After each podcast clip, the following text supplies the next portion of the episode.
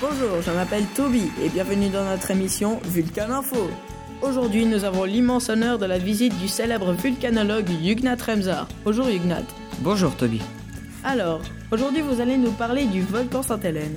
C'est exact. Tout d'abord, le volcan Sainte-Hélène est situé à l'est de l'État de Washington, dans le comté de Skamania, au nord-ouest des USA.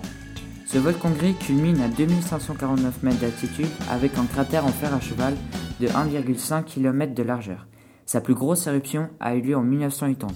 Yugnat, vous avez parlé de volcan gris. Qu'est-ce que c'est Un volcan gris est un volcan dont la lave contient beaucoup de gaz, ce qui provoque de grosses explosions agrémentées par d'épais nuages noirs de cendres. Merci pour ces précisions.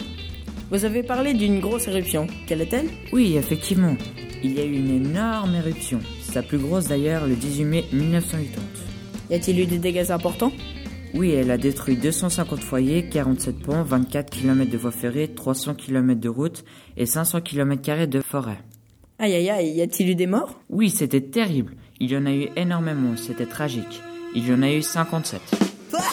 Pardon. Y a-t-il eu des dégâts sur le cratère même du volcan Oui, le cratère s'est effondré, ce qui lui a donné sa forme de fer à cheval.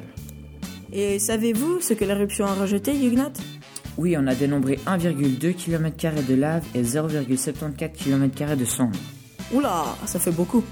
Et maintenant, le volcan a-t-il évolué Oui, le volcan a beaucoup évolué. On peut le voir rien qu'avec le cratère glaciaire. Le cratère glaciaire Qu'est-ce que c'est C'est un glacier qui s'est formé au cours de l'hiver 1980 à 1981 à l'intérieur du cratère. Et il y survit Il grandit même, de 14 mètres d'épaisseur par mois. Il recouvrait en 2004 1 km. Il est épais en moyenne de 100 mètres et l'endroit le plus épais atteint 200 mètres. Étonnant Et maintenant, le volcan est-il un site important de tourisme Oui, il est devenu un site fréquenté des touristes, non seulement pour le volcan, mais aussi pour les habitations que l'on y a retrouvées. Les chercheurs ont prouvé que l'on a vécu pendant 6500 ans et qu'un campement d'Amérindiens a été recouvert de pierres ponces pendant une éruption et le site n'a pas été habité pendant 2000 ans. Plus récemment, des tribus d'Amérindiens se promènent au gré des saisons pour chasser et pêcher. Y est-il toujours en activité Oui, bien sûr, il n'existe que depuis 35 000 ans, vous savez. Merci d'avoir répondu à nos questions et à bientôt. Merci, chers auditeurs.